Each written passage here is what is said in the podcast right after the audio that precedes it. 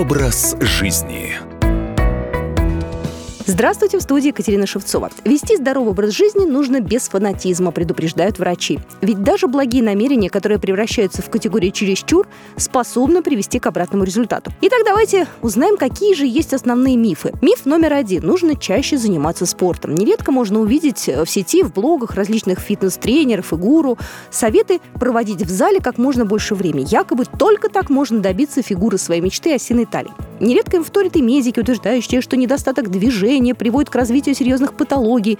Ну и в итоге многие люди пытаются часами качаться на тренажерах и бегать по дорожке. На самом деле излишнее спортивное рвение может стать причиной серьезных травм, пишет Аив. Порванные с непривычки мышцы и связки, боли во всем теле, перекачанные формы – все это нередко становится закономерным итогом непродуманных действий в фитнес-клубе. Кроме того, такое насилие над собой нередко приводит к истощению организма, нарушению регенерации клеток и снижению иммунитета. Миф номер два. Клетчатка полезна в любом количестве. О том, что нужно есть больше клетчатки для очищения организма и нормализации пищеварения, сейчас говорят везде. И в этом есть определенный резон. Грубая волокнистая пища позволяет достаточно эффективно очистить кишечник от налета, при этом его не травмируя. Клетчатка содержится в бобовых, в отрубях, в зерновых, в овощах, фруктах. Однако стоит помнить, что в данном случае принцип «больше лучше» не работает. Норма потребления клетчатки не более 25-30 грамм в сутки. Ну и, конечно же, не нужно увеличивать это количество резко. Уж если вы решили пополнить организм запасами витаминов и микроэлементов, то нужно делать это поэтапно. В противном случае вы рискуете получить повышенное газообразование и вздутие живота. Еще один миф. Свежие фреши повышают иммунитет. Фреш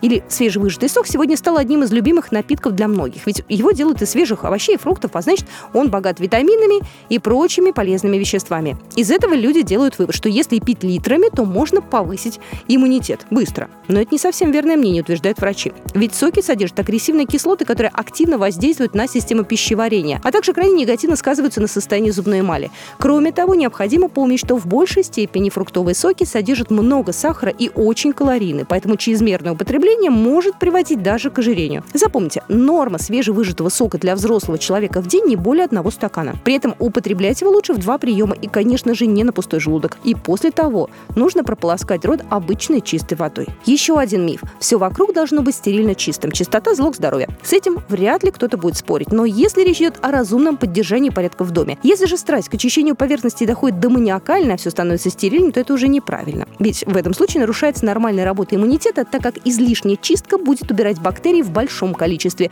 и организм просто разучится от них защищаться, а значит будет подвержен риску инфицирования даже простым вирусом. Образ жизни.